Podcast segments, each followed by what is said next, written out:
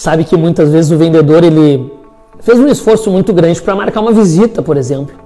E não foi fácil. Ou talvez naquele dia ele bateu na porta de 10 empresas e a décima que atendeu ele. E sabemos muito bem que existe um esforço para ter uma visita, seja online, seja presencial, existe um esforço.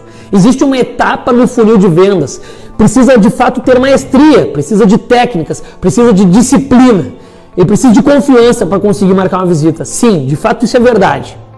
Contudo, muitas vezes o vendedor, sabendo esse esforço e também pela inexperiência, muitas vezes, ele acaba chegando na frente do cliente e despejando informações da empresa.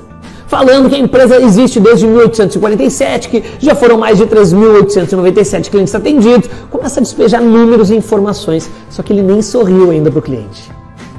Ele nem perguntou como o cliente estava.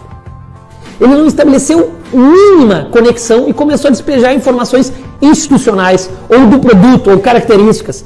E ele nem elogiou o cliente. Então, sorria para o teu cliente antes disso. Estabeleça uma conexão. Pergunte como ele está. E depois faça um elogio genuíno. Um elogio verdadeiro.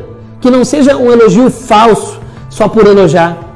E você vai ver que tudo isso vai quebrar muito bem esse gelo. Que quando você for falar, talvez, das características do teu produto, ou do institucional da tua empresa, ele vai absorver muito melhor. Então veja bem, sorria.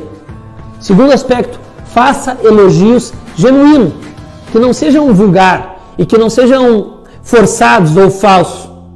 E terceiro, escute o teu cliente neste início de conversa. Escute esse cliente e pergunte como ele está. Se você fizer isso, você pode ter certeza as suas apresentações serão totalmente diferentes. E se você já faz isso, verifique se pode melhorar ainda mais.